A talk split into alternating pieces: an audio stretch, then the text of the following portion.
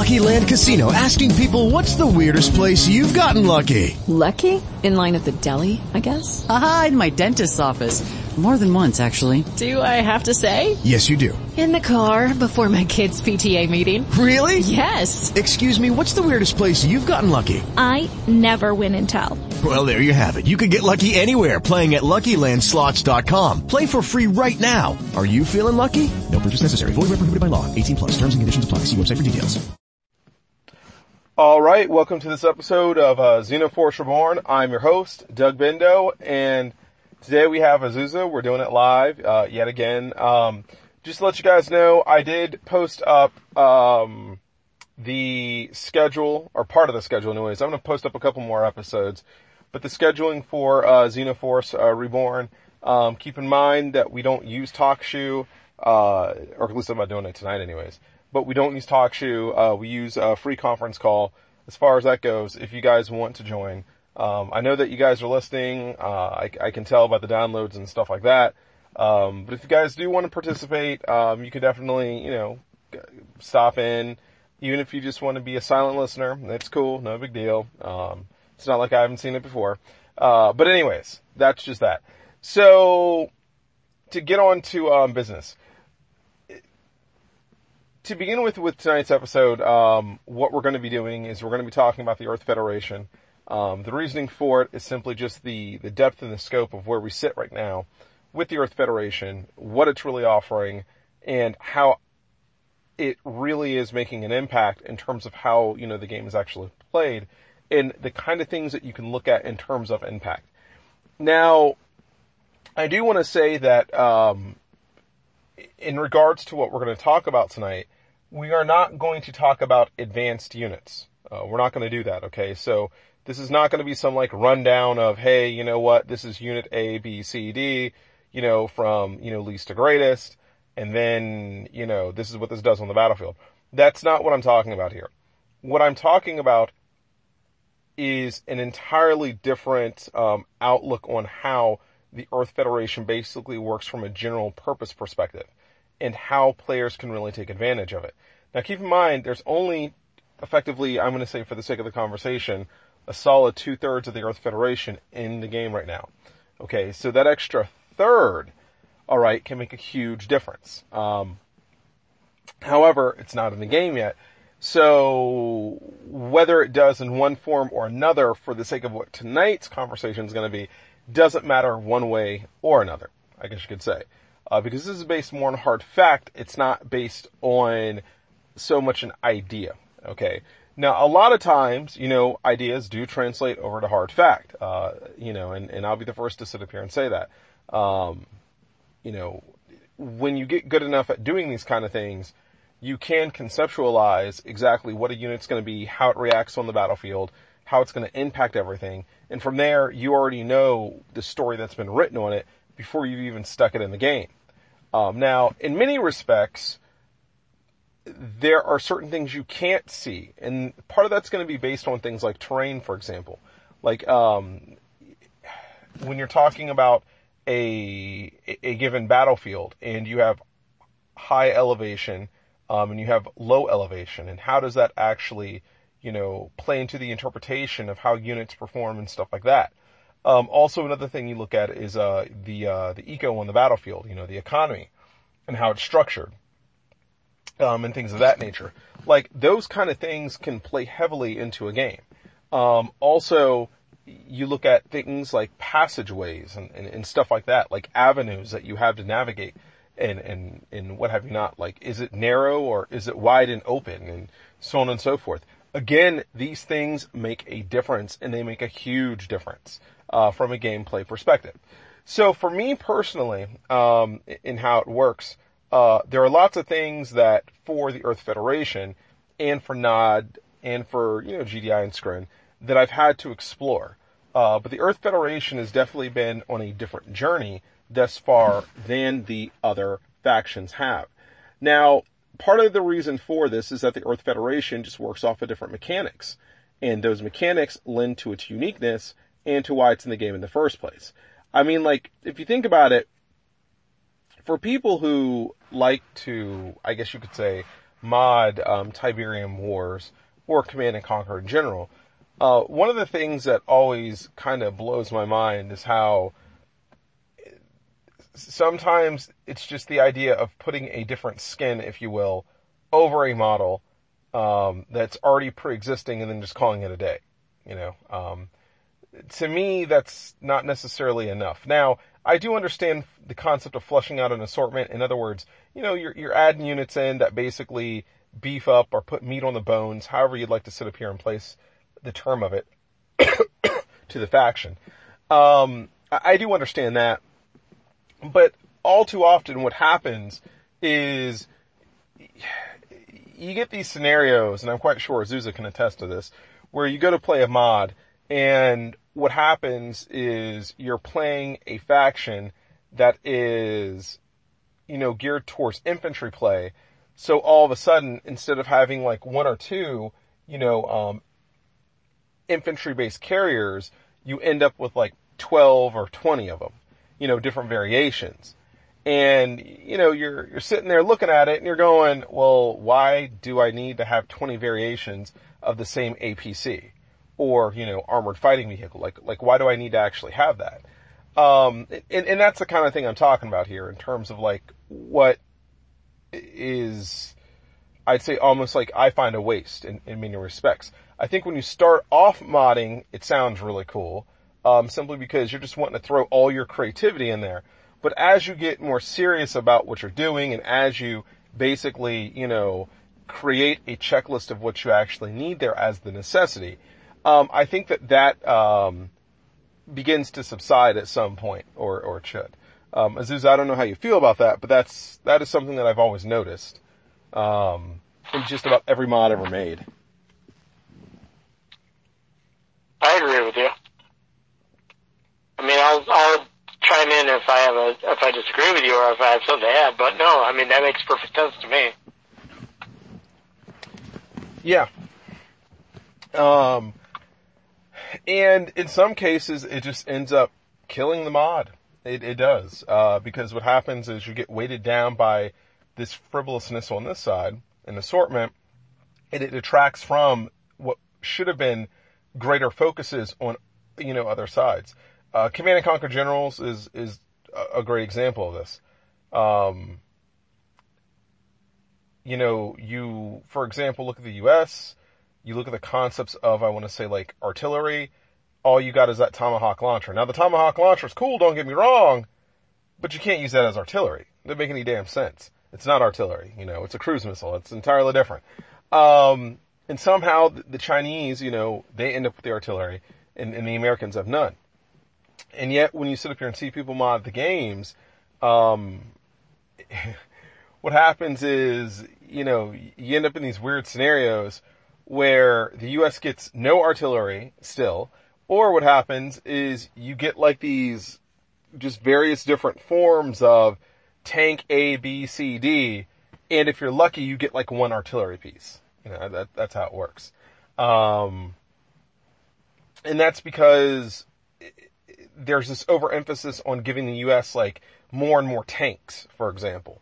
You know, so where artillery should have been the focus, uh, instead, what you do is you, you give the U.S., you know, like tank type A and then tank type B and then tank type C, you know, and it, it's like. Well, I always felt, um, I always felt that in Command and Conquer Generals, China was the traditional army and the United States was more of a high tech one where they weren't really focused on the tanks themselves, but you have those drones that you could add on to them to give them, I don't know, to kind of counter where the tank itself was weakened. You know what I mean? I could Yeah. be wrong. I am looking back at this. I haven't played Command and Conquer Generals in 15 years. It's it been that long? Holy shit. It's been a while since we played Yeah. it. It's a long time. But yeah, the U.S. always felt to be more of a, uh, army designed around you get this unit and then you can upgrade it to counter its weakness versus China where you get this unit and if you wanted to fix its weakness, you build another unit. Yeah, you're right. I mean, yeah, that's how it's assembled. That's how it's set up. That's exactly how it's set up. Um, but ironically, when everybody does their mods, they don't do that. They don't follow the, uh, the, the magical flow there. They, they end up doing something else. Um, but that doesn't make, you know, the mods bad or anything. It's just, like I said, it, I find it as a form of like, you know, just a mod diluting itself over time. So, to the point of where we're going tonight with it is this, is I've been privileged to playing the Earth Federation now for some while. And, um, you know, I think one of the big things that people have on their minds are Leos versus GMs. Like, you've seen the Leo now. you've seen the Leo, and, and you probably are looking to yourself and saying, or looking at yourself, or looking at us and saying, why on earth do you guys have Leos and GMs in the game? Like, why do you? You know, um, and. Cause Leos are awesome! That, that has a little bit to do with it. Leos are awesome. Um, I will tell you right now, I love the Leo. I always have loved the Leo. Uh, I do think that the Leo was a victim of 90s anime. Um, and, and I do think in the 90s there was a lot of victimism going on, uh, with the idea that you just had fluff to basically boost up other things. Like for example, if you watch Gundam Wing, you know, um, the Leo was just there. Yeah, Leos were used, sorry, but I'm just gonna say, yeah, the Leos were always used as the way to prove how awesome the Gundams were. If you look at the Leo as it was, I mean, Doug, you know me. People online should know me by now. I like the Zaku. The Zaku 2 is my mobile suit to go to. I remember that one game, I don't know what Japanese game you had on your PS2, but I was playing as a base Zaku 2, you picked some Gundam, and right from the get-go, I was outmatched, but I came so close to beating you in that game. You had like a sliver of health left. If this was an actual war, you would have been one of those things like, yeah, I killed that motherfucker, but Jesus Christ. I was that, that, that Zeon pilot that made Amuro Ray sweat some blood, sweat, and tears to get his win in. Those RPGs, I love them, and the same with the Leo. They're a base suit that are very underrated. Yeah, it was, um, I believe the game that we played was, uh, Gundam Lost War Chronicles. No, UC Chronicles. Yeah, it was UC Chronicles. That's what it was. Gundam UC Chronicles. That's that's what we played. Lost Wars for uh um I think uh PSP. No, we played it on the PS2 though. And this is be yeah, this was during the time before you had emulators and all that other stuff. Yeah, this was like a hard like Doug had to hack his PS2 to play the game. That's what it was. Had to rip that bitch apart, make it work. Um but yeah, uh the the Leo itself now I think it's a little different than the Zaku. Like, you know, Ryan loves the Zaku. I myself, I'm not a big fan of the Zaku. Um, I just think that it's a poorly made mobile suit. Ironically though, I do like the Zaku 1. I like the Zaku 1. You know, um, I've got all the respect in the world for it. I don't like the Zaku 2 that much. Uh, but that, that's, I'd say that's more or less just the fact that I think it's where I came in on the Gundam timeline. That's what it was. Like I look at things like the Gouf and I go, oh, this thing is so beautiful. I look at things like the Dom and I go, oh, that's pretty awesome. Um, and I'm talking like the Rick Dom. Everyone too. now knows. Everyone now knows why we fight against each other in these games. Because you're a Federation scum and I'm pure Zeon. No, it's because the GM is the sexiest concept of mobile suit ever made. That's why. And inherently, give me a break. it, inherently, yes, no, I love Earth Federation mobile suits. I do not like Zeonic mobile suits that much. I only like a few Zeonic mobile suits, to be perfectly honest with you guys. Um, so, it is funny in that respect. Okay, well, I, I will agree with you on this. And I do understand where you're coming from because I love Zeon, you know that. Zeon mobile suits, the Principality Zeon, what they were originally going after before they fell to corruption, I'm all for it. then you go to Gundam Seed and what they did in Seed Destiny with the Millennium series. There is no way in hell I am picking any of those Millennium series Zaku's or Goufs over the original ones. Because to me, those are a travesty upon the name of Zeon. It's, I know what they were going for, but no, fuck that shit. Earth Federation, even with their crazy ass mobile armors at that point, I would agree with them more because at least they're doing something new and original and they're not trying to steal from another show just to keep their fans happy. Look, there's some truth to that. There, there is some total truth to that. Uh, my reasoning for liking the Earth Federation mobile suits is, for, for those of you who are wondering, is I like it for the uniformity. That's what I like it for. Um, ironically, when I played Xenoforce, I played as Zeon. Cause like no one wanted to play Zeon, so I got stuck with playing Zeon. Um, but when it, when it came to, when it comes to actual like what I like, I like the uniformity of the Earth Federation. Um, the GMs make sense. Uh, you know, it's like connect the dots, there you go. With Zeon, the shit's all over the place. I mean, it's like, ah, the Zaku's supposed to be this, but Nat sucks at this, so let's go get a Gouf. Okay, fine. Then somehow we just come up with a Dom. Ah, fuck that shit. Let's go get a Rick Dom. Okay, there we go. Just it, it's just too all over the place. Uh, for my own personal It's, taste. it's, it's all over the place though from storytelling. Well, of course, yeah. Of the RX-78. That's all it is. It's the Gouf, or the Zaku 2 was the top suit. Even the Zaku 2 versus an RGM-79, which would be the fair fight, it was a fair fight. But in the show, they kept showing you all these new mobile suits to try to tear with this Gundam, but they wouldn't fucking build something that was actually able to fight this Gundam. They were trying to, okay, well maybe a 15% increase in performance will do it. No, well, let's try another 5%. No, maybe another 5%. Fuckers, the RX-78 was so far advanced to the Zaku 2s, they needed to come out with something huge, which is why it took them to the end of the show to actually get to that point.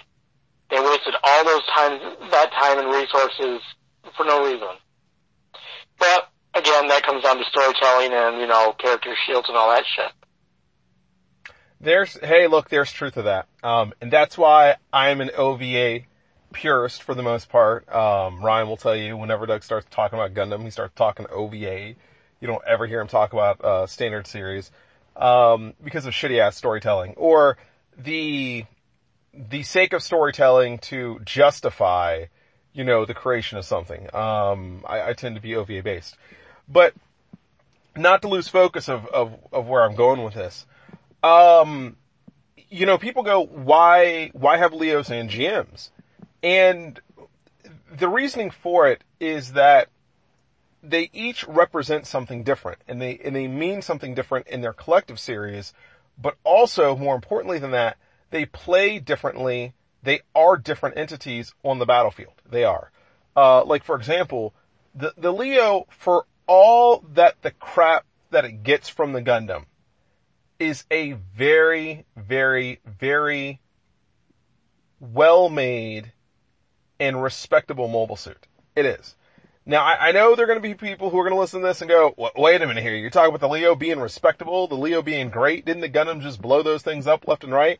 Well, the answer is, yes they did, not denying that, but the Leo could handle all the core functions at a respectable level in regards to combat that need, um, you know, combative roles that needed to be uh, fulfilled. And it wasn't like, hey, we need to come out with another mobile suit to replace this mobile suit. Or come out with, you know, a variation of this to replace this. You really didn't have that with Leo. Granted, there were other mobile suits. No one's denying that, okay? But those mobile suits came about A, after the fact, and B, they were not there to replace the Leo, which is most important. You know, the Leo at the end was the same Leo that it was at the beginning of the series. You know, um, and Right, and you also have to take into account Gundam story for Gundam Wing. If I remember it correctly, you've got those scientists in the, uh, I don't really even want to call them the Earth Federation at that point. I don't know who they were at that point, but they were building the Tallgeese. And they decided it was overpowering for what they needed it for.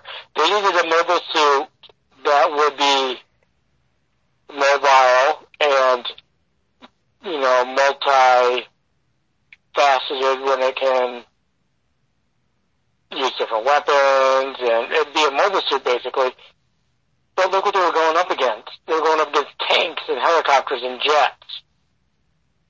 And in that situation, yeah, the Tallgeese would have been an incredible waste of money and time to try to get pilots able to, you know, pilot something like that.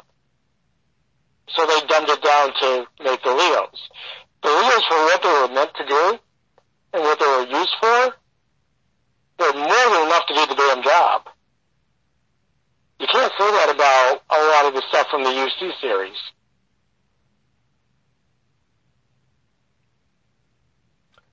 Yeah. And and that's and that's the thing about it. The Leo was a multi like a general purpose, general frame, multi-based mobile suit that literally could do the job at a reasonable cost. In contrast, you look at UC, just like, you know, Azusa just pointed out here, and we look at the GM. And the thing about the GM is this. The GM was meant to do one thing and one thing only. To basically give the edge to the Earth Federation mobile suit pilot over the opposing mobile suit pilot it was going up against. That was the whole point behind the GM. So where the Leo was designed to fight conventional based weapons of today, and by today I'm talking about, you know, obviously the world we live in today, the GM was made to fight, you know, mobile suits like, for example, the Leo. That's what it would be made to fight. Now, granted, you know, depending on how you, you feel about, you know, Zeon and the Earth Federation, you know, that pretty much will tell you where you lie on the Earth Federation and your belief of its GM uh, development. I personally think that the GM development that the Earth Federation had, if you go more to the OVA style of stuff, um, is excellent. It is uh, because it's still it it has that level of believability to it, um, while still having you know the respectability to go right along with it. Um, and what I mean by that is this, is that, you know, the shit makes sense and you can respect for, you know, where it comes from. Now, it doesn't mean every GM is a great GM, and I'm not going to sit up here and go through every single GM or something like that, but I'm just saying for what the GM represents, okay, as a, you know, for the pilot that you don't even get to see his face, all you get to do is basically see his helmet you know, the helmet shades his eyes, and then, you know, you get to see his nose and mouth. I mean, like, that's basically how it works. Yet that pilot there, you know, it's like in every single Gundam turn-based strategy game. Um, the GM serves its pur- purpose in that respect. It, it, works for that pilot, you know. Um, now,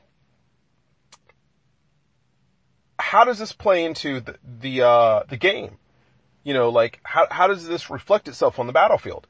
And this is what I spent the entire week actually doing.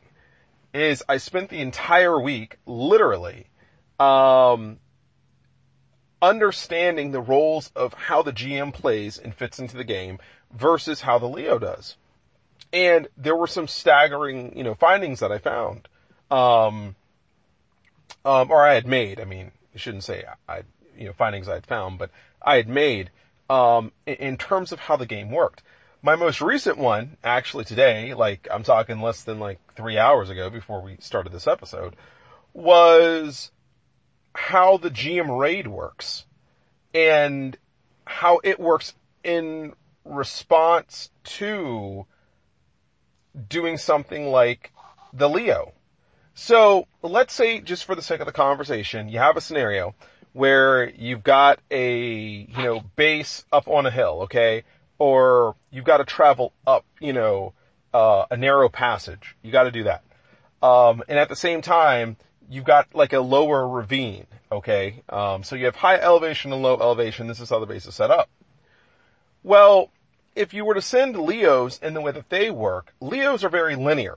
Um, basically just the way they work is they have the ability to move forward, but the problem is, you know, you gotta go back to the fact that they're a general purpose, general frame unit. So when it comes to the Leo, you have to build them in mass. You have to basically treat them like infantry in the sense of having, you know, the Rocketeer or the Grenadier or whatever the case might be, um, from that sense. But from a Leo construct, that is, um, obviously we're not saying the, the Leo's a rifleman. Um, but what happens is you send them out there, you know, and let's say, for example, the Leo runs into artillery. Well, if the Leo runs into artillery, what happens? Like just, they start getting picked off. That's what happens. They get hit by some artillery, they get, they're done. It's over. It's, they're not coming back. Okay. So what happens is you have a scenario where you have all of these Leos that have amassed themselves. You go up to this, uh, you know, given area. You have a narrow passageway. Plus you have stuff at the bottom of the ravine you end up meeting artillery and then poof, your Leos are gone. You know, some Leos make it up, you know, past, I want to say the, the passageway. Uh, they inflict, you know, uh, some damage to the structures and stuff like that. Um, but the problem with the Leo, of course, is just exactly what it, you know, how it can react in a, in a given scenario. It's, it's very, very, uh, shall we say one dimensional in that sense. Flip it around. Right, but I mean, would you really uh, want to send Leos in in that situation? Remember, you got UC as an option too. I don't understand why you would send an army of Leos against a, I don't know, uh, such a focused issue. You know what I mean? Such a focal point where you know there's a bottleneck, you need to get past it. Either use Leos with the jetpacks or go with something that can draw the fire so the Leos can get closer. You do it for the cash, okay? You gotta fund your army somehow. You do it for the cash. Alright.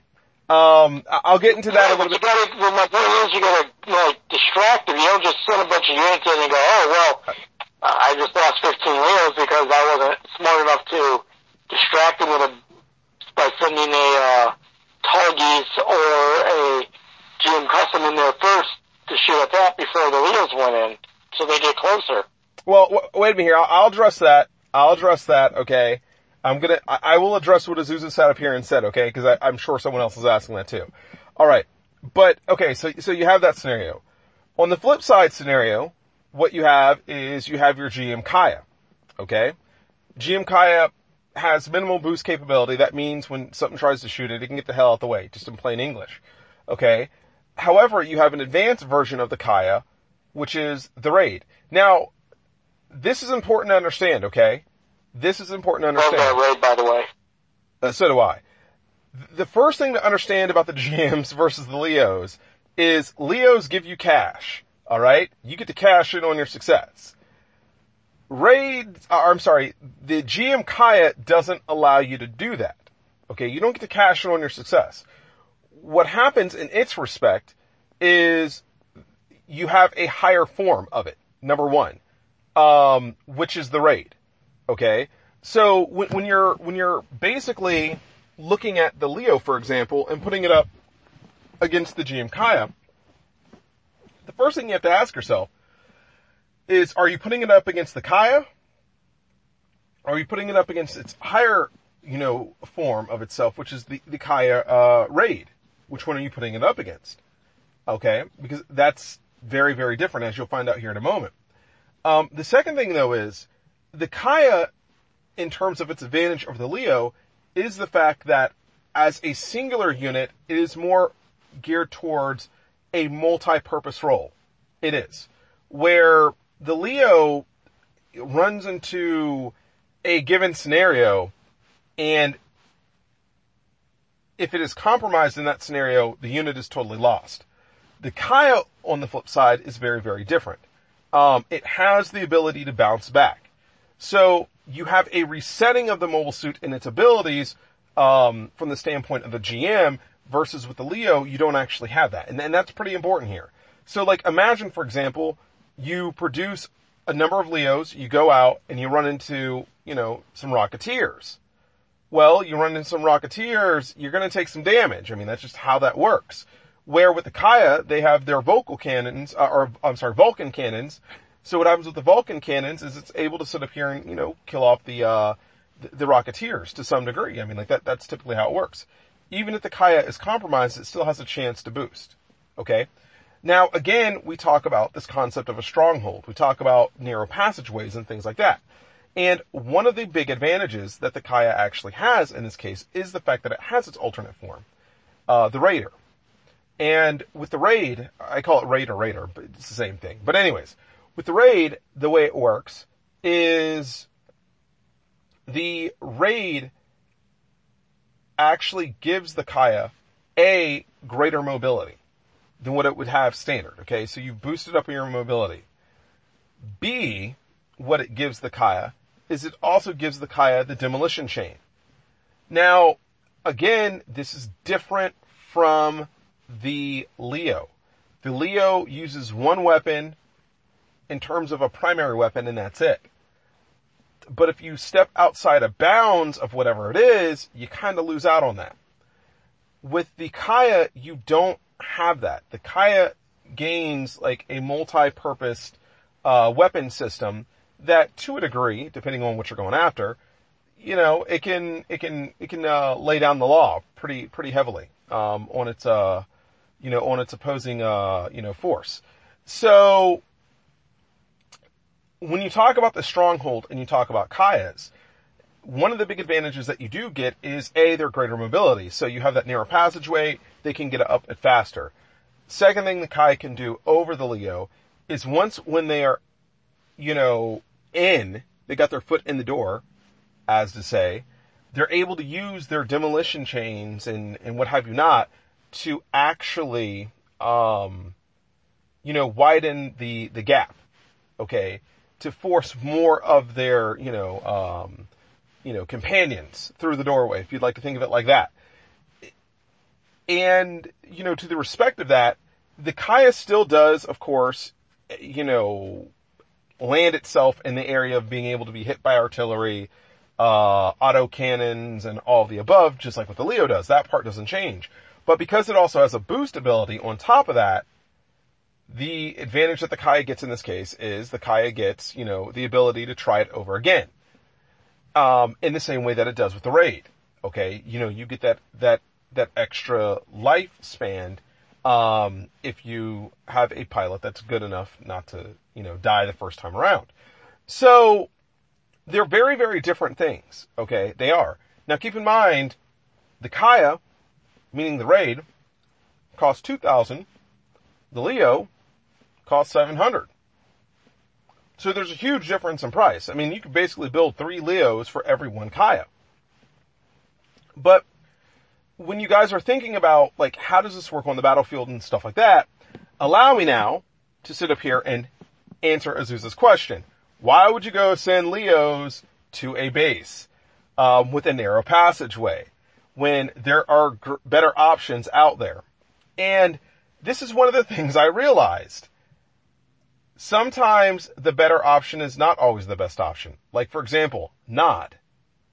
Their decoy structures. Those things. Alright?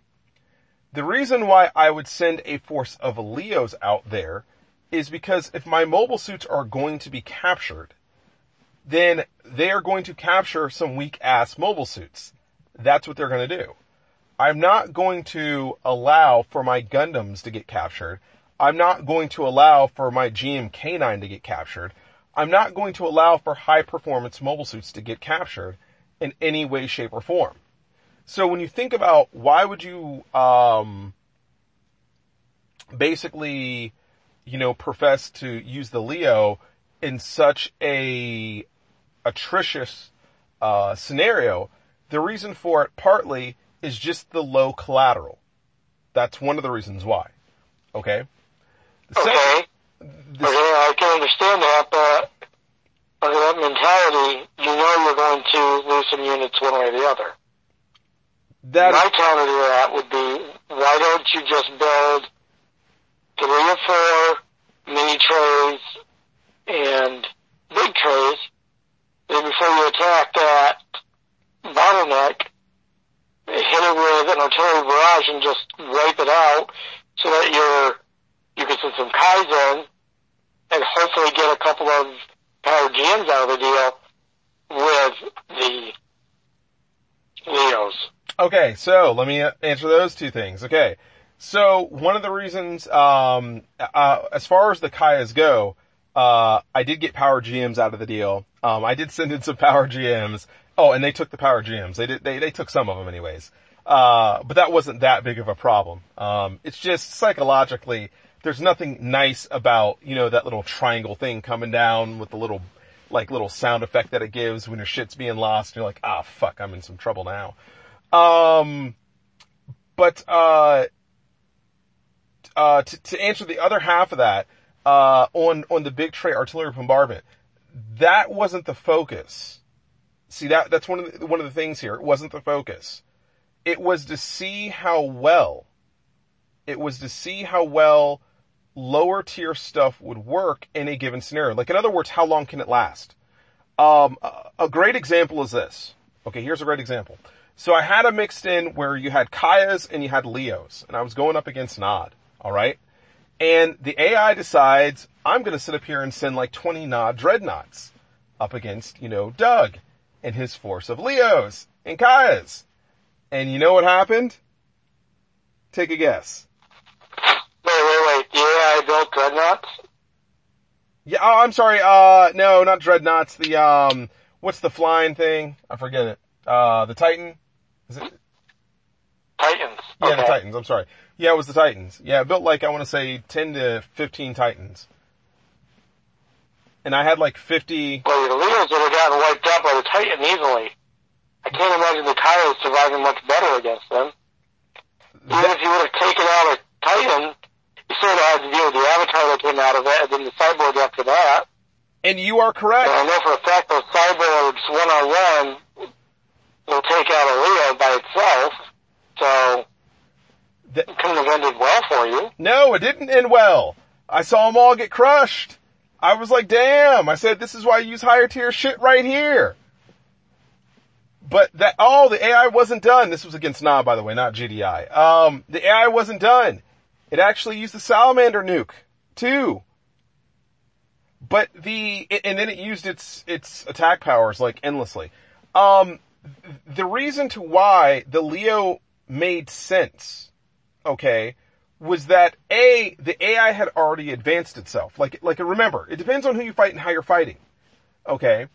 And what you gotta remember is this. If you're fighting Nod, Nod works through an LVL. Okay? So basically it kills off one or two Leos or one or two Kayas, and it's cashing in on you regardless. Okay? So what happens with Nod is with Nod you're fighting mostly weapon systems and stuff like that. You're not even so much fighting units as you're fighting systems. So, like for example, you could have GM this, that, or the other there, high performance GMs, but when stealth tanks come through and they start sniping your GMs, alright, which is, uh, you know, I saw that happen too, you're like, wait a second here. I can't be messing around with the shit like this. Like in other words, to a degree, it's almost like an eco exchange, if you would like to think of it like that, where the Leos are cheap enough, okay, they're just cheap enough to where when you kill the stealth tank after you've lost so many, you know, Leos, it kind of makes up for itself in the end. That's what it does. You know, and, and you have that attrition, um, of, of, of eco swapping that goes back and forth effectively, where Nod can sit up here and, you know, have its four different eco tech powers.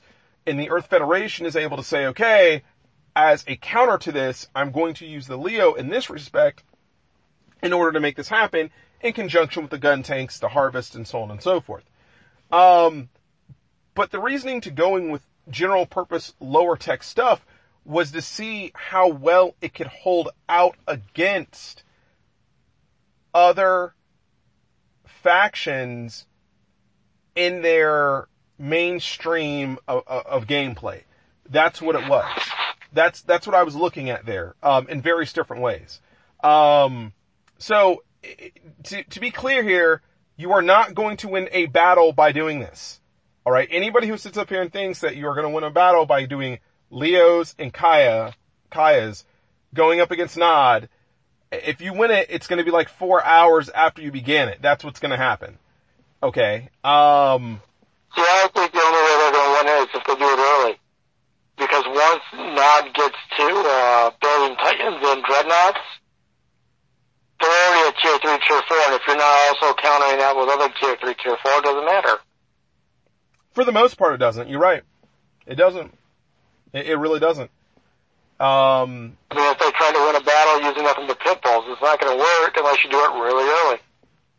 Yeah, and you're right about that. Like Nod, Nod's biggest, uh, one of its biggest uh, advantages really is its is terrain.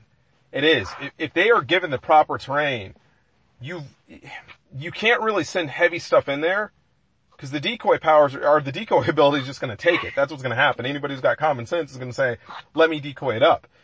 The other problem you run into though is the fact that they can send out, you know, tier three or tier four stuff.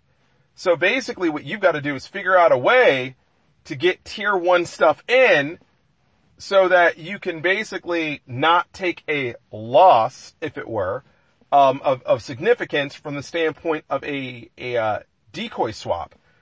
But at the same time, you got to make sure your shit can get up there. Like the idea of being able to amass a force of like 200, you know, baseline mobile suits, and then you're to go in there and just kick their ass.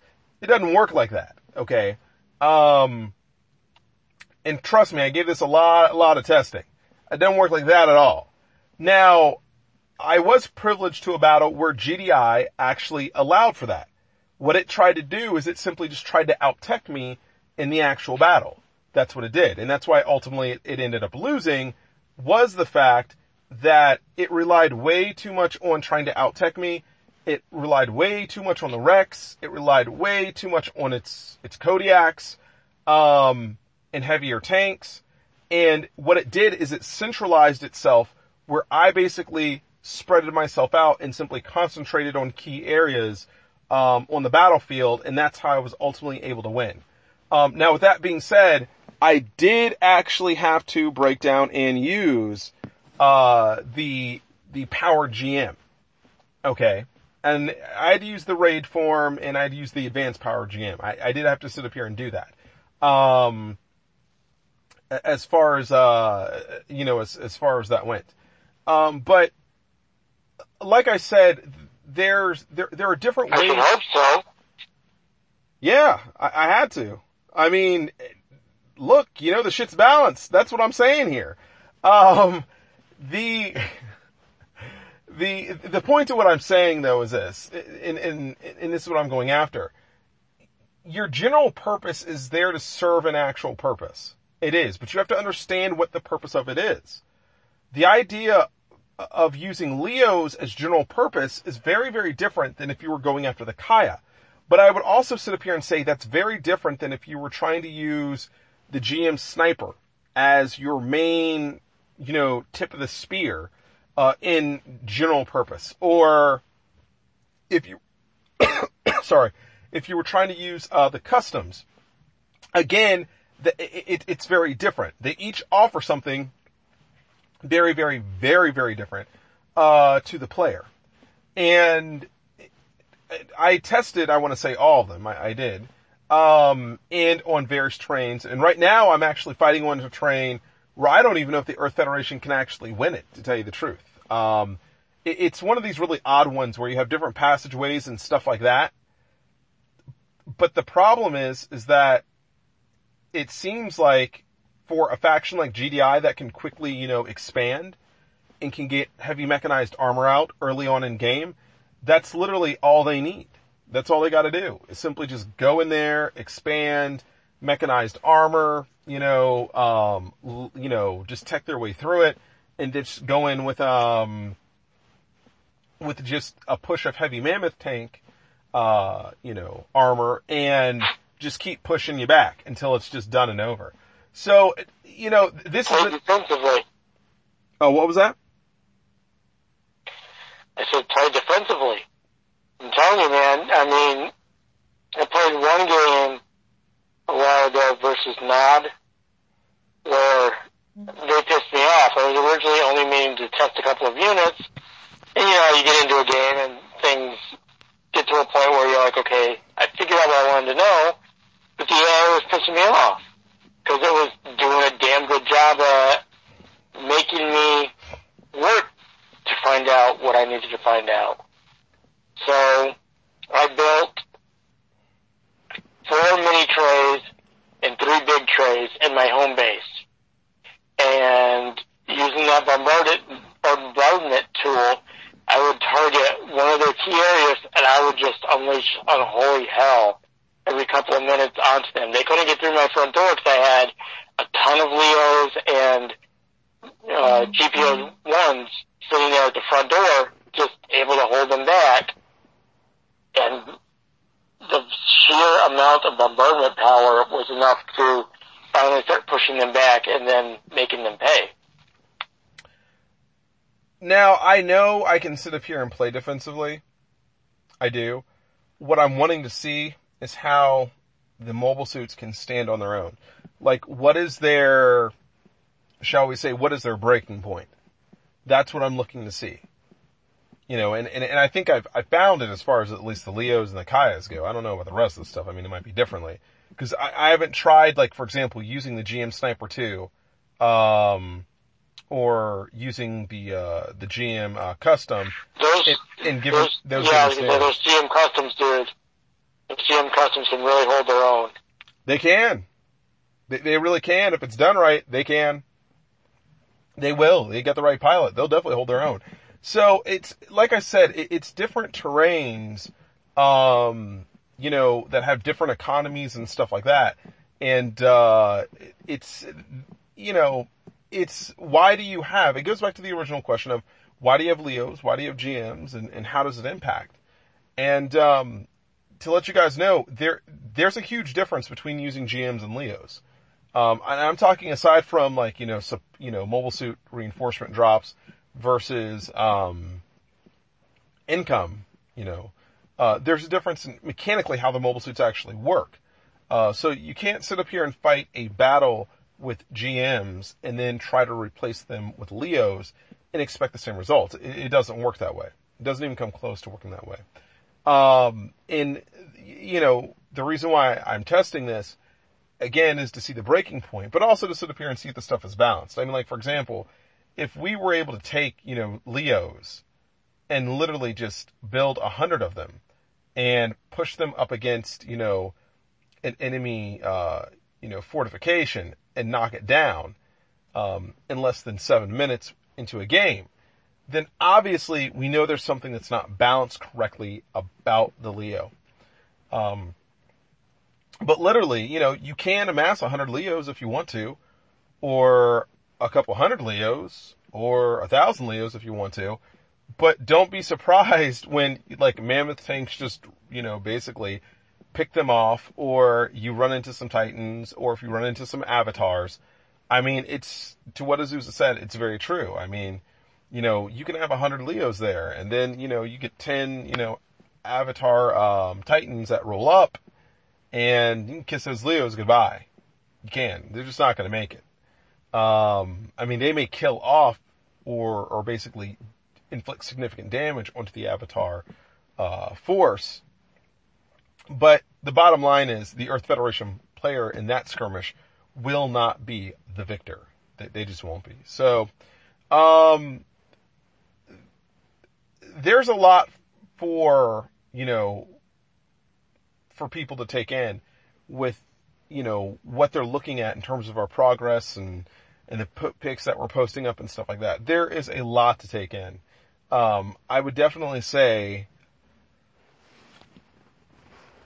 you don't want to shall I say, misjudge, um, what we're doing with the idea of they're just throwing variety in there for the sake of variety. Um, there are certain scenarios where you definitely need um, the Leos to, to make it through. You just can't do it without them.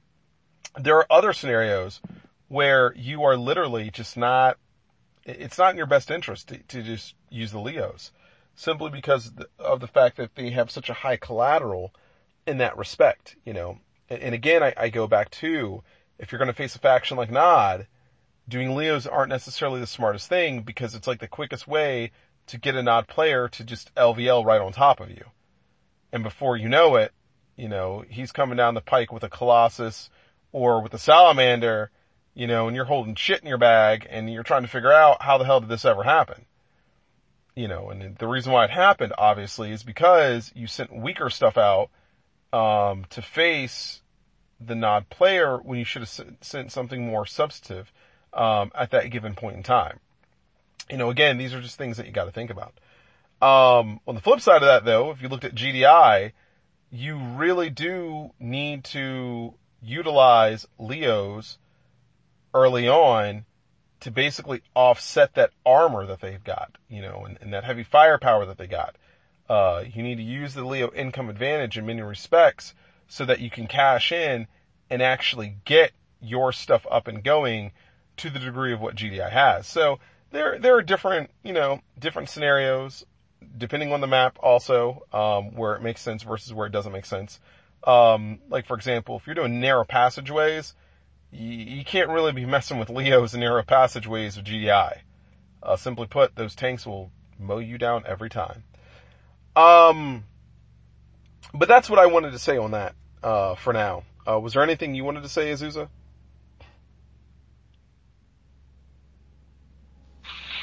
Nope, I'm good on the subject. All right, cool. You know, that, that, that was it. Um, you know, we can go further in depth in like a later episode, but I'm not going to sit up here and just beat it all now. There's no need to. And I might end up, uh, you know, uh, producing a video of it. I don't know. Um, just simply based on, you know, uh, what my findings are and stuff like that. It just, it just depends. Okay, so the next thing uh, that I guess we're going to be talking about is going to be anime. Who would have thought? Anime. Just yeah, going to talk about some anime. Um, recently, uh, I finally been drawn into it. I saw it on Cartoon Network for a hot second. Thought it was a total waste of time because it was some bald-headed fool, and I was like, I'm not even going to waste my time watching this shit. Um, and, uh, you know, pretty much it's, it's the kind of thing where, you know, you want to sit down and just have a laugh or two. It's, it's totally cool for that. Um, but it's, uh, it's one man punch. Okay. Now one man punch has been out for a while. It's nothing new. Um, so I don't want anyone to sit up here and say, wow, where's Doug been? I mean, he's t- now just talking about one man punch. No, I just honestly, in the way that I do anime, um, I like a lot of the classics. I like to call them that. Um, I believe Carl Macek referred to it as the silver age of anime because he believed the 70s was like the golden age of anime. I don't know what he was smoking when he was believing that. But anyways, um, you know, I, I like the classics. Uh, also, I do like modern. Too much Vampire Hunter D there. What was that? He was watching too much Vampire Hunter D. He probably was watching too much Vampire Hunter D. No, but he he considers that to be the silver age of anime. He still does. I'm like, I can't even believe that. You know, I, I really can't, but he does. That's what he said. He said it himself. That was the silver age. Um, and maybe silver was supposed to be better than gold. Well, he did. I mean, he's gone now, so. Yeah, that's right. I can't ask him now. I should have asked him while I had the chance. Um, but, uh, you know, I like anime from the 80s. I love it from the 80s. I think honestly that was the best time for anime. I do think the 90s were really, really good. Uh, new millennium anime, I think it's gotten better. I do think it's gotten better. I will say that. Uh, but right now you got this big kick going on with, um, superheroes. And it, it seems like all of a sudden in the past, I want to say year, I'd give it roughly about the past year, year and a half. You, you've had this big, huge things with superheroes going on. Now, I, I want to say something about this. I'm not saying that anime has not been produced, uh, dealing with superheroes prior to this. What I'm saying is if you go online, okay, like if you go to YouTube, alright, and for example, if you look up like One Man Punch, um, versus whatever, you'll see that. Uh, you now have people doing like, I want to say, uh, parodies and whatnot, um, of like anime superheroes and stuff like that where they'll take these like cross universes and make animations out of them and, and all sorts of crazy shit. Okay. Um, it's just the, the community itself that, that festers this, you know, this whatever it is. Um, Hey, Doc, yeah. what is One Man Punch? I don't know this anime. I'm not into anime anymore. I don't watch it. You don't! Unless it's something I'm told to. Oh man, so There's nothing interesting to me. I don't have Netflix. I've, Cartoon Network is a complete total joke. it's, So, I don't even look at it anymore. Okay, so One Man Punch, thank you, thank you, thank you. Okay, so One Man Punch is basically about, uh, this guy, um, who can't get a job for whatever reason, and he, uh, decides one day that he's gonna become a superhero because he saved this kid with a giant butt chin from this, like, giant lobster thing. Like, seriously, that's what it is. Like that, that's, that's his backstory. It's as simple as that. Kick ass? Uh, pretty much. Pretty much. Um, Okay. he ends up for three years straight doing a hundred push-ups, a hundred sit-ups, and runs 10 kilometers each day. And it comes to a point where when you see him in the story, and this is when you first see him in the story, okay, not, not like, you know, episodes later, but when you first meet him in the story, he's able to pretty much just beat anybody with like one punch. Now when we're talking about anybody here, I should be, be fair about this, okay? What we're talking about when we talk about anybody is we're talking about basically like, imagine Goku in Dragon Ball Z, Super Saiyan level 3, and this dude just hits Goku, and Goku's like, head rolls right off. Like that's, that's basically how it works. Um, the guy himself is just insanely powerful. He has virtually no limits based on how the story portrays itself right now. Now, I, I don't want to sound like a broken record in the way that people do on YouTube, um, because I understand exactly A, how the story is supposed to work, B, the, I mean, obviously there's a buildup in terms of his power and displaying his power. Um, but, uh, basically there's like an episode where the dude like literally gets punched to the moon. He gets knocked to the moon or whatever the case is. He craters right into the moon. He doesn't got a scratch on him and then he jumps right back to earth. Yeah, like that's, that's how this works. Some crazy Okay. shit. And you're watching this, why? I, I, well, th- so, Yeah, no, no, you, you don't got a good answer to that, do you? what, what, answer to what? What, Why the hell would you want something so lame? Okay, wait a minute here. Why, I watch, whoa, whoa, whoa! You're gonna come back and beat me up! What the fuck, dude? That's like two 10, 10 year olds talking about what they think would be awesome for Superman versus Batman. Okay, wait a second here. Wait a second here.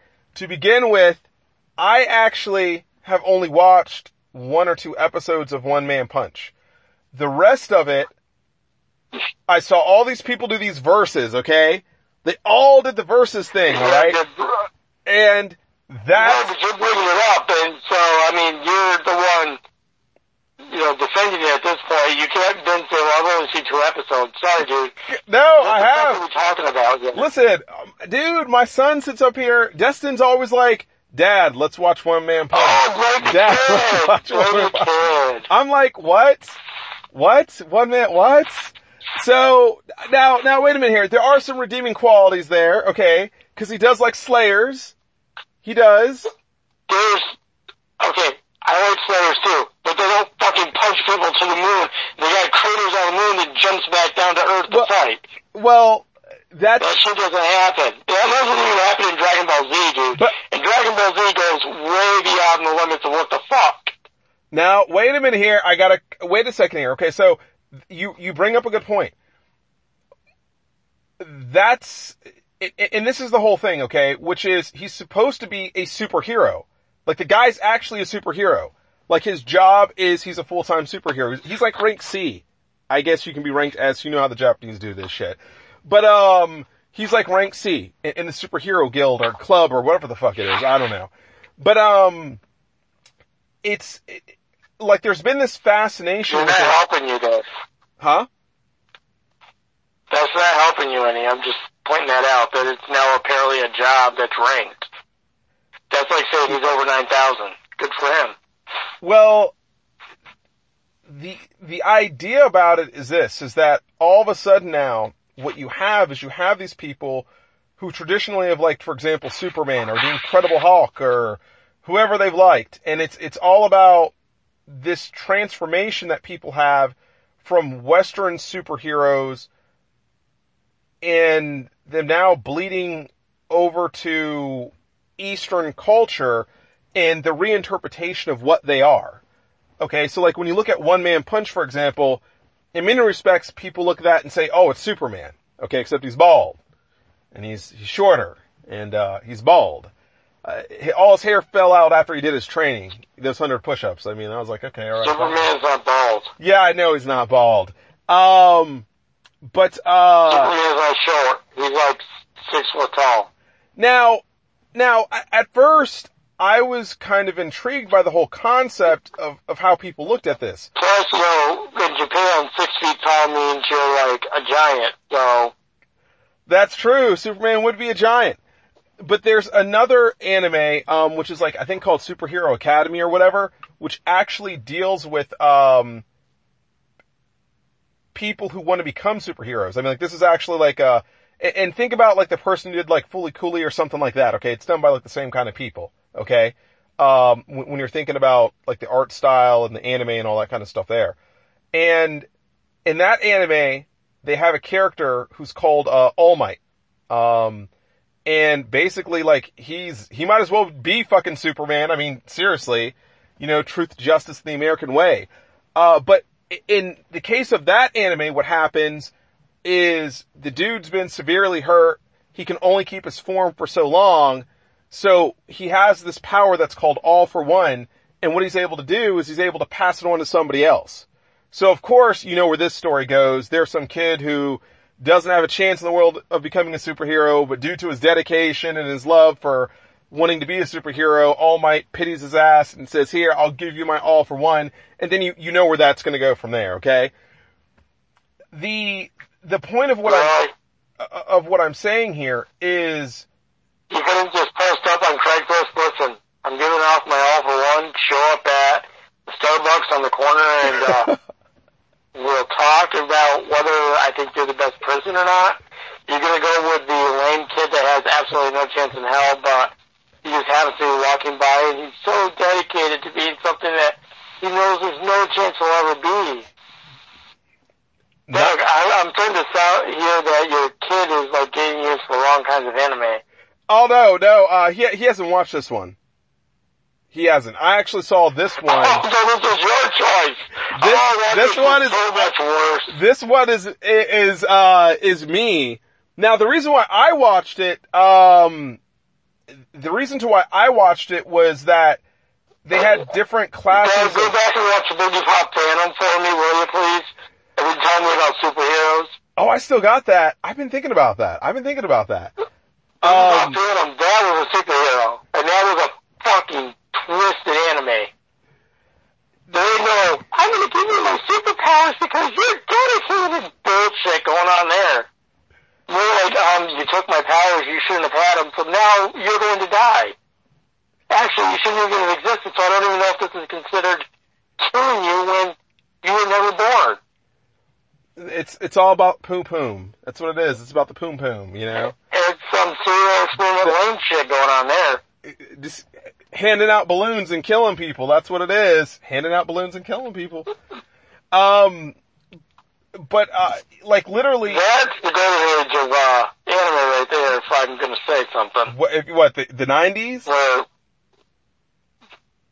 no, the '90s, but it was early 2000 when they were getting into serial experiment Lain, which was the end of the '90s, and then Boogiepop Phantom and that kind of crap, where it was all about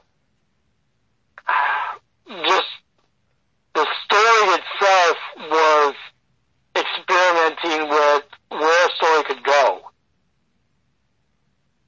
versus what was happening in the 80s where in 70s like uh Vampire Hunter D. Don't get me wrong, D was amazing. Great anime. But D followed a pretty traditional story path if you follow it.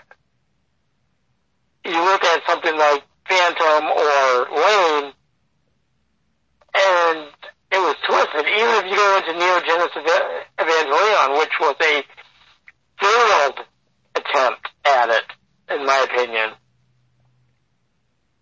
they were still trying to do new things with the idea of just being able to tell a story. Now you're telling me that they've gone back to like Saturday morning cartoon level of anime? Well, that's just your that's your superhero thing. It's it's not all of them. I mean, like there's uh there's the animes that I actually like to watch, the ones that because I don't watch that much anime anymore in terms of versus what I used to. Part of it deals with what you said, just how shitty some animes are. Like I'm not going to sit up here and waste my time watching a shitty ass storyline. Um, the the ones that like I watch, uh, normally have like a rock solid storyline that take it to just like a different realm of whatever. Like the last one I watched the whole way through, it was 12 episodes. Um, it was called, uh, I think Tanya, the, uh, the evil something. But anyways, the, the, the story was about a, um, a guy, okay, who fired one of his employees. The employee gets pissed off and then shoves the dude into the uh, subway train on his way home. Okay, needless to say, the bus is coming. He he's about to get hit by the bus, and then um, he calls him uh like being being X or God, whichever you'd like to uh, talk about uh, in, relationships to how the uh, the story goes. Basically, being X, all right, says, listen, if you'll acknowledge me, worship me, and all this, I'll reincarnate you. Otherwise, you can just sit up here and, and, and die. And the character, the dude, he's like, well, I'm not going to sit up here and recognize your stupid ass. I don't even care. Up until he realizes, wait a minute, everyone else gets reincarnated, but I won't be coming back. And he's like, yep, pretty much that's how it's going to be. So, because of his defiance, he says, listen, I'm going to reincarnate you one more time. But what I'm going to do is I'm going to stick you in the body of a six year old and I'm going to throw you in a parallel like 19, we're talking like 1914, um, you know, uh, industrial age, uh, World War One kind of scenario. Like that, that's what you end up getting. And it's a really, really good story because basically he has to acknowledge the existence of being X however he does, which gives him the abilities to do what he needs to do. At the same time, being X has set it up where everybody in the world wants to kill him. Either directly or indirectly.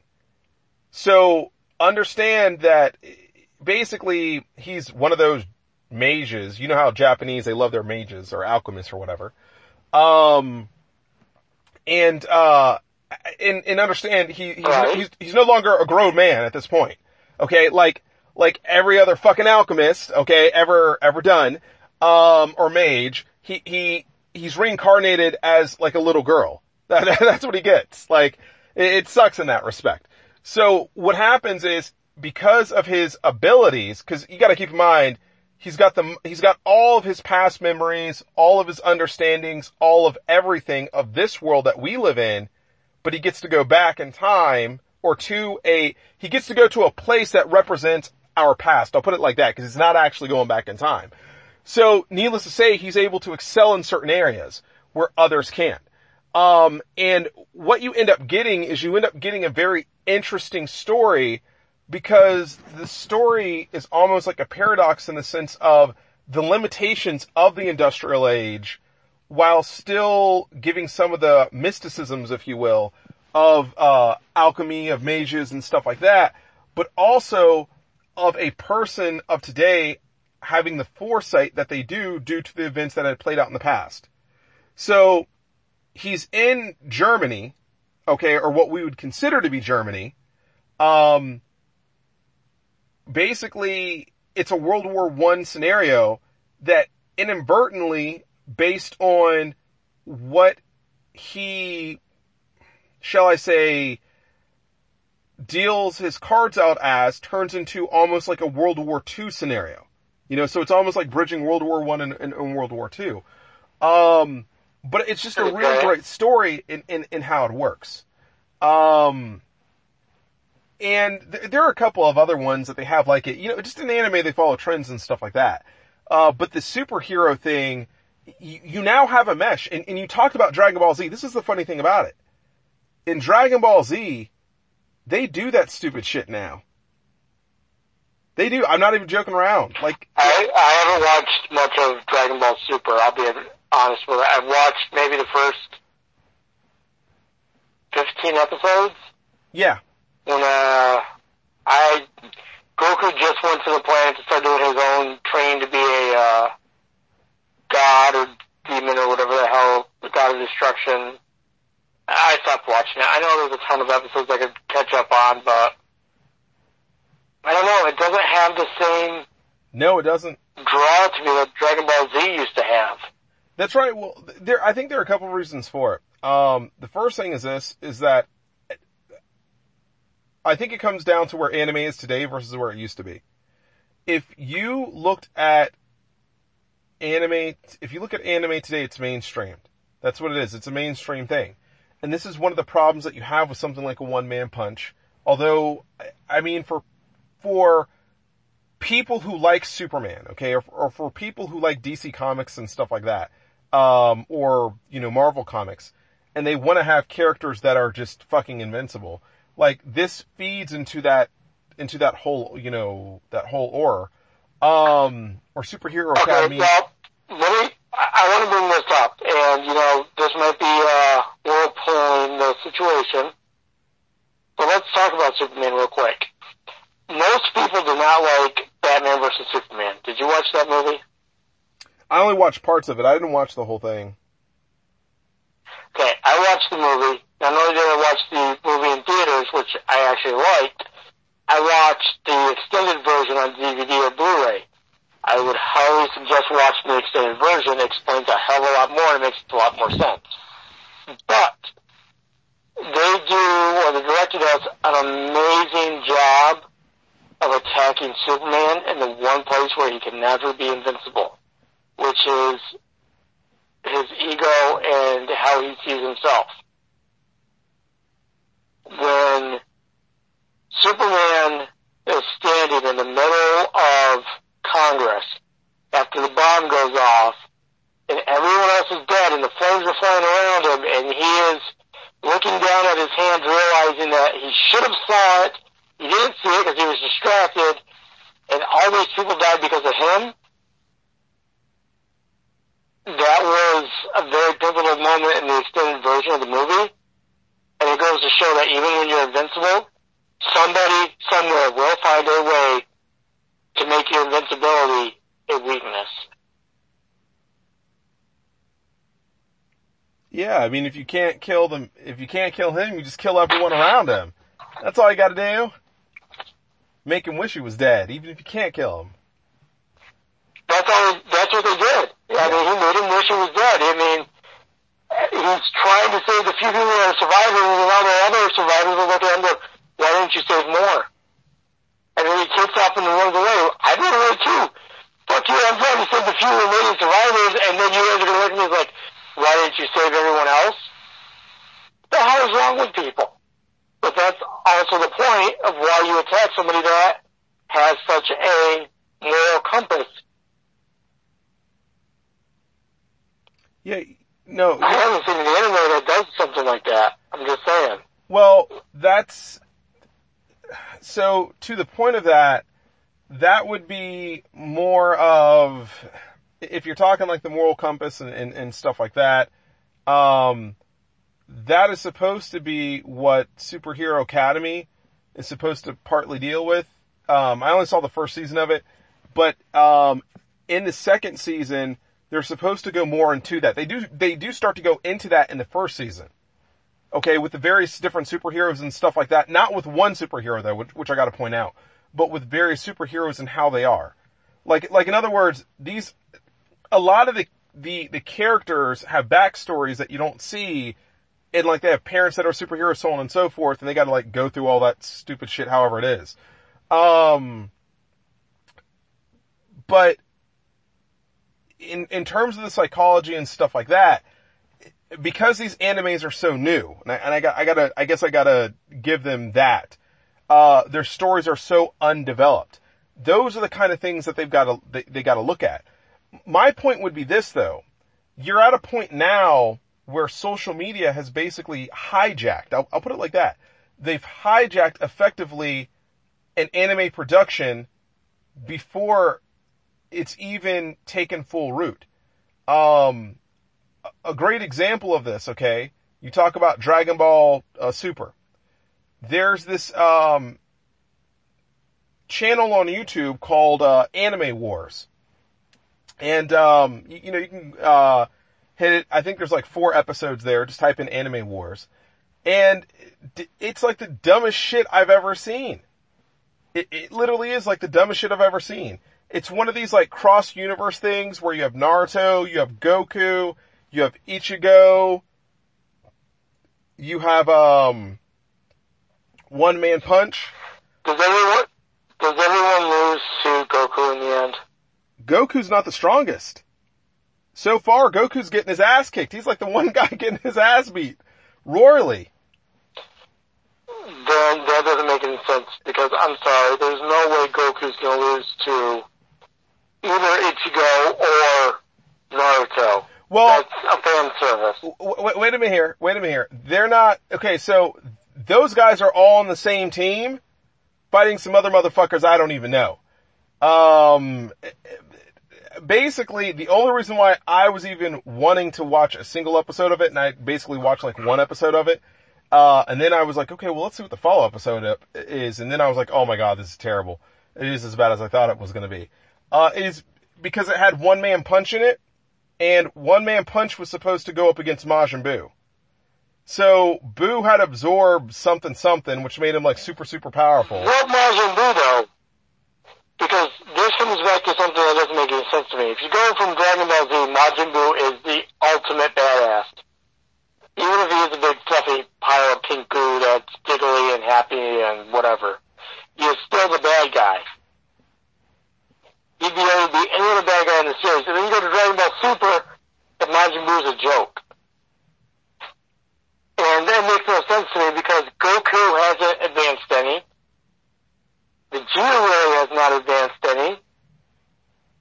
Vegeta doesn't snap until uh, Lord Beerus or whatever slaps his wife, Bulma, and then he flips out just like Vegeta always does when you hit one of his family members and goes batshit crazy. But even then, he's only Super Saiyan level 2. So what's he gonna do? And then even then, Vegeta at Super Saiyan level 2 attacking the Lord of Destruction or God of Destruction does a hell of a lot more and Goku even comes close to doing it Super Saiyan level 3.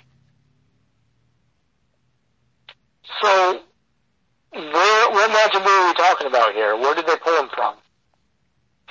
And th- th- this is the, th- dude, this is, this is, this is Majin Buu.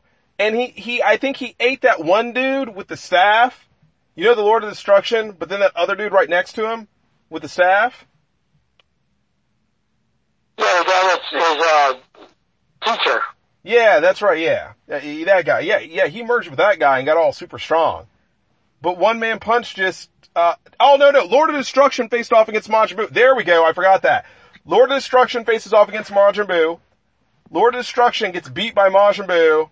And then one man punch just like, That's not how it happens though. huh? That is not how Majin Buu fights the Lord, the God of Destruction, the God of Death, whatever you want to call him. Yeah. And he rips his ass in the anime. It's not even a fight. He has no chance in hell. But, in, okay, It'd be like Goku going back and beating up on, uh, poor Raditz when he's Super Saiyan level 2. It, it's not gonna happen. in the way that they did this, he, Majin Buu absorbed, he absorbs the, the teacher or whoever. He, he ends up absorbing somebody who makes him stronger. That's what he does. Lord of Destruction goes up against Majin Buu, and he just gets beat. Um, or I'll put it this way, he doesn't like get beat beat, let me put it like that. He's just not that strong. And then that's where one man punch comes in and just like literally punches him and boom. I mean like, he actually has to punch him like more than once though, in all fairness. But it's, it's like, this is the problem though. I mean, why don't we go back to, what was that anime back in the, uh, 80s and 90s? Fist of the North Star. Why don't we just do that? One punch you're dead. You're gonna like bleed from every pore in your body and die and I beat you because I punched you. I was wondering how long it would take you to, uh, bring up this, fist, uh, fist of the North Star. I was wondering that.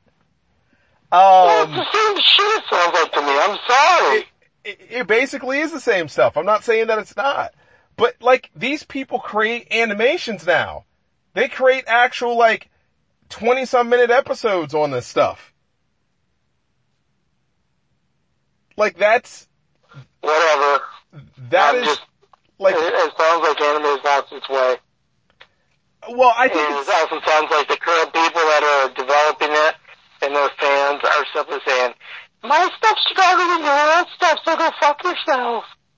Well, to begin with, I actually do, I, I agree with you on that. I believe that, um, that if you're talking about, like, for example, Dragon Ball Z, uh, you know, it pretty much ended with the Buu Saga. It's over. I mean, it's like, unless you want to go to like Vegito or go Vegeta, there's no point in even wasting your time. Like, who the hell are you going to fight? Like, seriously, you, you, you, you went to the planet of the Kais, you damn near blew their planet up. Those fuckers didn't want to fight anybody. If the Lord of Destruction was anything, he would have sat up here and fought with, tho- you know, Goku and Majin Buu when they were laying it all down then. You know, um, but to come back with an animated Hey, and look series, at Vegito. Remember Vegito, because the only way Dragon Ball Z's ending makes any sense is if, uh, Kid Buu is nowhere near as strong as Majin Buu was. It's the only way it makes any sense. And it does make sense from the point of view that that's why he, you know, he lost all the different kinds that he had absorbed over time when he became Kid Buu. But Majin Buu, Fat Buu, wasn't interested in doing that kind of crap anymore, which is why he wasn't able to beat Kid Buu. Kid Buu is like a pure version of Majin Buu versus Fat Buu being the end result. You know what I mean? yeah, that's right. Yeah, Kid, Kid Buu was, even then, when Majin Buu was at his strongest point, when he was Evil Buu, then he had, uh, Gohan after he'd had all that training, and Piccolo, and the Junior Rugrats and Super Saiyan level 3, they had no chance in hell against Vegito. He turned Vegito into a jawbreaker, and as a jawbreaker, he was kicking his ass. That just shows what his power level is. And then going forward, if you tell me this one man punch guy is able to beat Majin Buu, and Goku's getting his ass kicked, you know, it just, nothing makes any sense to me in that storyline. well, Goku's fighting, like it's some kind of fan fiction. wait, wait a minute here, wait a minute here.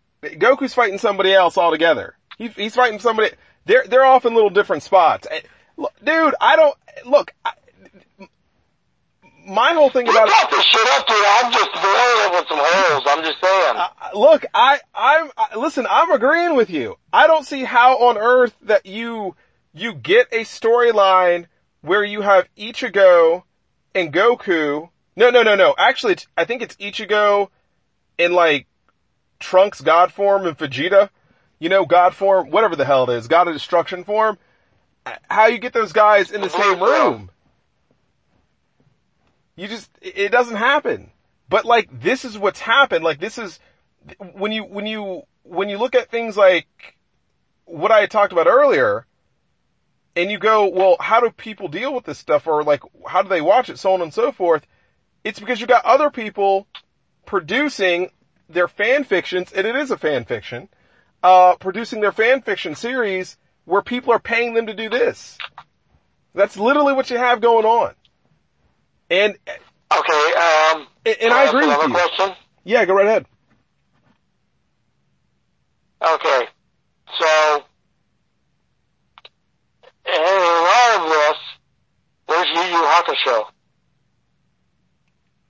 Yu Yu Hakusho? Yeah, remember Yu Yu Hakusho? I'm sure you remember him. I do, and I have to say that he wasn't there to cut, make the final cut. He wasn't. Um, he's powerful. bullshit. You stated his beam or finger attack was just as powerful as a goddamn Kamehameha. That, that is true. both shows if you watch them both point to point, you can see exactly where those two people were following the same actual line of, you know, mentality and everything. That's, look, you could say that. You could also talk about, I want to say, uh, Lina Inverse and her, and her powers. Um, you know, uh, She just dragon slave or giga slave the entire area and walk away. I mean, that's exactly what she do. that's what happens when you can cast nukes.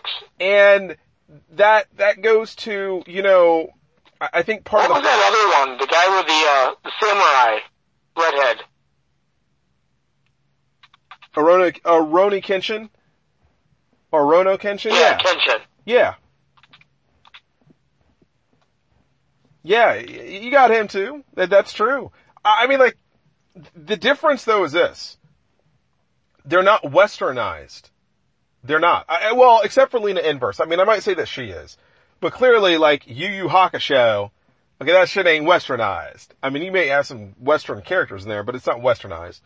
And, and I, and I think that that's part of, of what it is, is that, you know, it's the, the dumb fuckery, I'll phrase it like that, of, of Western culture bleeding itself into Eastern culture and Eastern culture trying to process it. At the same time, you have Eastern culture bleeding itself into Western culture and Western culture trying to process it. You know, a, a lot of these people, when they talk about anime, they clearly have no clue of what good anime is. I mean, like, I, I think that's fair for us to say here, okay? Number one. Number two, you gotta think about where were these people like 20 or 30 years ago when anime was something that was very, very, very fresh. You know, um, they weren't there. I mean, they're, for all practical purposes, they're just fucking groupies. That's what they are. They're groupies. It's like, oh, I'm into anime. Why? Because it's the end thing to do. I mean, like, quite honestly, you know what? One man punch may be powerful. But you know who I think could take down one man punch? Everyone's got it all wrong. They're trying to throw Superman out there. Yep, he's getting beat. They try to throw the Hulk out there. Yep, he gets beat. I say fuck that shit. You go with somebody equally unbreakable and we go with Aiko. That's what we do. That's exactly what we do. Roger Deco? I go with Aiko, yeah. That's exactly what I do. I do Aiko or, um, I'm, I'm smart enough to realize, cause I, I was watching all these people and how they were doing these verses, I'm not going to choose a character that's going to have to basically fight with sheer attrition. Like, um, there's this anime called Seven Deadly Sins on Netflix. And, uh, there's this character called Meliodas and he has the sword and, uh, it, it's, it's his ability, his power, okay? It's actually not a sword, but it's his power. Um, cause he has a sword that, that has no sword to it, but it's just a handle. Uh, it's called a counter. Like basically when he uses his attack, his, his attack is a counter. Whatever you hit him with, he hits you back with it with equal or greater force. That's, that's basically what it is. So, that tells me everything there when, when I see these people sit up here and talk about like one man punch, which I, look, I personally don't have a problem with the character of one man punch. I don't have a problem with one man punch at all. Um, I mean, you're talking about one season, God knows out of, for all I know, that could end up being a fucking Inuyasha thing. That could be like 200 episodes or three or four. That part doesn't bother me. What bothers me is when people sit up here and say, oh, let's take this character or this character or this character. These characters that clearly have no chance of beating him based on the premise of how he's made, and they don't dig any deeper to say, okay, you know what?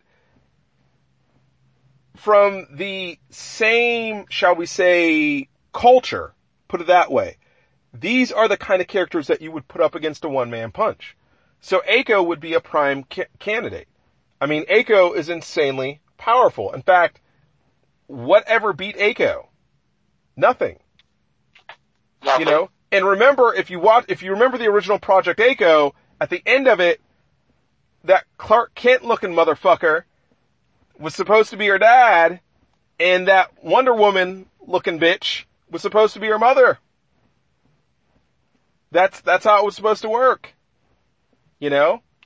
So, I, I'm just, Yeah, well, A-ko was weird to begin with. I mean, Yeah, of course she was weird. She was crazy weird. Um, but even when you go through, I mean, there's other animals you can even point at and go, what the fuck? Because I mean, you got, and we're gonna go back to stuff that's from the early 2000s, Outlaw Star, yeah, And Inuyasha. I mean, these are all decent to good animes that came out back then. Uh, Record of Lodoss Wars. Great anime. That was from the 90s. you're right. So, and then, you know, you're talking about this one man punch, and it just sounds like it's somebody trying to make an anime that's better than all the other animes out there that came before it. Full Metal Alchemist. Brotherhood. We'll go with that one. Wow. You can go with, um, Armitage the Third. I'm sure you remember her Yeah, in that anime series. Fuck, let's just go back to your classic, man. I mean, Bubblegum Crisis. it's it, it's true. Yeah, I mean, like there there are plenty of animes you can definitely look at. Let's take, let's take the team from Bubblegum Crisis and say, what would they do against Goku? Honestly, Goku's gonna get his ass kicked. Cause he's not gonna want to fight him. He might take one or two of them down, and then he's gonna get, like, broadsided by somebody and knocked out, and then they're just gonna beat the fuck out of him. Because those girls are not gonna un- stop unloading on him until he is not moving. Goku's not Vegeta. Vegeta's got no qualms. He'd kill all fucking all of them. Goku would be like, why, why can't we be friends? And they would just like, no, you need to die, motherfucker, and kill him. Well, I mean, if if I had to do something like that, I'd have to go with Largo and the the Super Boomer thing. That's what I'd have to do. You know, because he has. That's A, fine, go with whatever you want, my point still stands. Anything, any group from Bubblegum Crisis can beat Goku. They wouldn't beat Vegeta, but they would sure as fuck beat Goku. Well, they they would based on the fact that if you watch Dragon Ball Z, if you have a sword, you can cut, you can cut them, you can do it. It's totally doable. And it's it's one of the this is where I'd have to sit up here and go with honestly something like Yu Yu Hakusho. I'll tell you the truth. Like I I would I'd rather They go Yu Yu Hakusho. I still think Goku would lose and Vegeta would win. Well, against Yu Yu Hakusho, nah, Vegeta's not gonna beat, no, no, he's not gonna beat those guys from Yu Yu Hakusho. Is not going to stop until one of them are dead. Yeah, but, Goku at the last moment is going to pull back to try to make a new friend. Yeah, but that's like if you remember that movie in Yu Yu Hakusho though, eh, the movie that they had, that that movie just dude, those guys will combine their powers and kick Vegeta's ass. I mean, Vegeta's tough, don't get me wrong. I don't know what I don't know what movie you're talking about. Do you Yu Yu I Hakusho watched movie? Yu Yu Hakusho all the way up through uh, the tournament in the other world, and then when he came back to Earth, I stopped watching it. Oh, you never saw the OVA. season So okay, so there's an OVA. There's an OVA. That's what it is. There's an OVA. That's what I'm. I'm talking about the OVA. Okay, that explains it. I didn't know that you had. Okay, I I watched. might have to go back and watch that. Yeah. But I'm just talking about after uh, the old chick dies and he gets all her powers, and that's when that little finger gun of his becomes so powerful it looks like a Kamehameha on like steroids. That's right. Yeah. The because yeah, when I first watched Yu Yu Yu Hakusho, I watched it back in the '90s, and I watched the OVA. That's what I did. I, I had bought. I had it on VHS. Yeah. Yeah. Um, and then But you still get my point. I mean, it, it depends on who you're talking about from Dragon Ball Z. I've always felt Vegeta was the better character. well, he is. He's stronger in the end. He is because he's he's He's- self-made. He's a stronger character though mentally too. Yeah. He's the one that goes through the journey of becoming from a bad guy to a good guy, of dealing with the ideas of, you know, two years ago or four years ago, I would have just killed you, but now I'm trying to not kill you. At the same time, I'm not going to let you hurt anyone else. So he's fighting with his inner demons. Goku's always just Goku. That's right. And, and not Which only that, always pissed me off about Dragon Ball Z. I mean, they've always just said, and it's Goku time. well, you know, Vegeta survives the spirit bomb. He survives it. And that's enough, Yep. Well, so does Frieza, so I mean, that doesn't mean anything. But that's Goku's most powerful weapon. No, wait a minute here. Frieza survives it, but Frieza doesn't survive it in the way that Vegeta does. And also, remember, Goku goes Super Saiyan to launch the spirit bomb. And also remember that, No, he doesn't. yeah, he does. Goku doesn't even know, Goku doesn't know how to become a Super Saiyan until after the Spirit Bomb. No, I'm talking about, the Spirit Bomb at Frieza. Frieza shows back up after it hits and said, that hurt, that really hurt.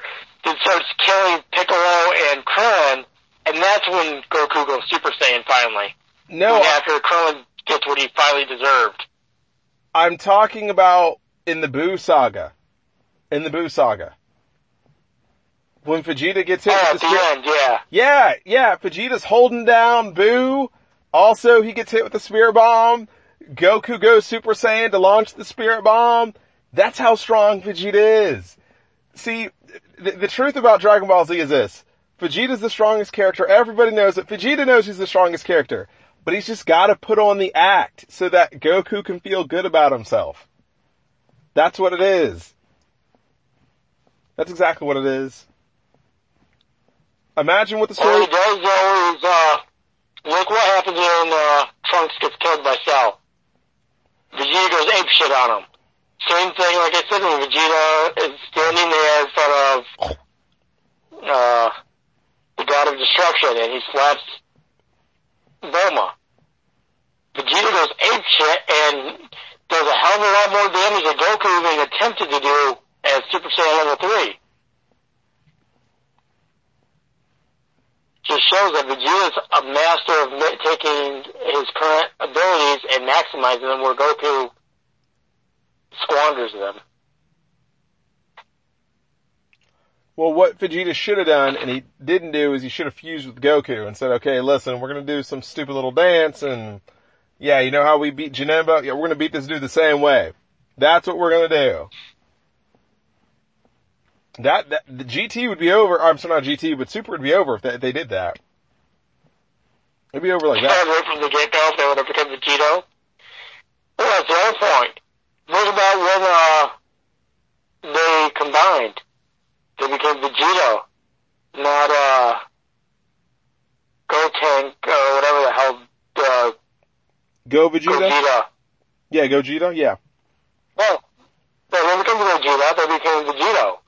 If Vegeta was a stronger character than, than Gogeta. Yeah, that's right. as stupid as that sounds, Well, that's because it was magic.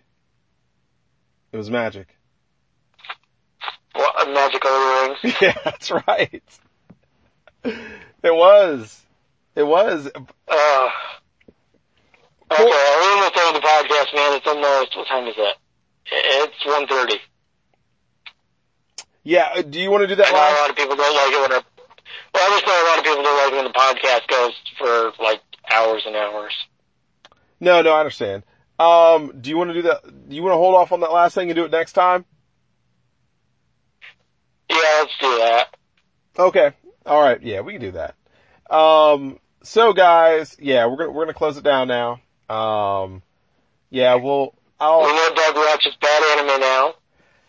What? Nah, no. I watch good anime. I will sit up here and throw up a You list. just said, you came into this and did all this stuff you were telling me about was bad. There's a reason why I I'm told you about it. I never said it was good. I never said it was good. I mean, Doug, Doug watches One Man Punch and I'm going back to watching my Slayers. That's all I'm saying. look, the, the one man punch thing, I don't even, I don't even know. All I saw him do was just punch somebody and he did his thing and I was like, okay, it's strong, I admit. But A-ko is just as strong. You're not showing me anything I haven't seen. So what, you got some CGI behind you now. So it looks more powerful than what it is. Um, but I'll send you, I'll tell you what, I'll send you that, that link. You can see that DBZ thing. Um, I, I look, I actually agree with you 100% in terms of just the sheer interpretation of it. I think they, they, people screw it up. And I think this is why fans should not make animes. The exact reason why Oh, they shouldn't. Uh, yeah, they should not do it, yeah, professionally at all. They shouldn't even attempt to do it professionally. Um, but that's what I have to say for now. All right, guys, you take care. We will talk to you later. All right, bye bye. Hello, it is Ryan, and we could all use an extra bright spot in our day, couldn't we? Just to make up for things like sitting in traffic, doing the dishes, counting your steps, you know, all the mundane stuff. That is why I'm such a big fan of Chumba Casino. Chumba Casino has all your favorite social casino style games that you can play for free anytime, anywhere with daily bonuses. That should brighten your day a little. Actually, a lot. So sign up now at chumbacasino.com. That's chumbacasino.com. No purchase necessary. Group. Void were prohibited by law. See terms and conditions. 18 plus.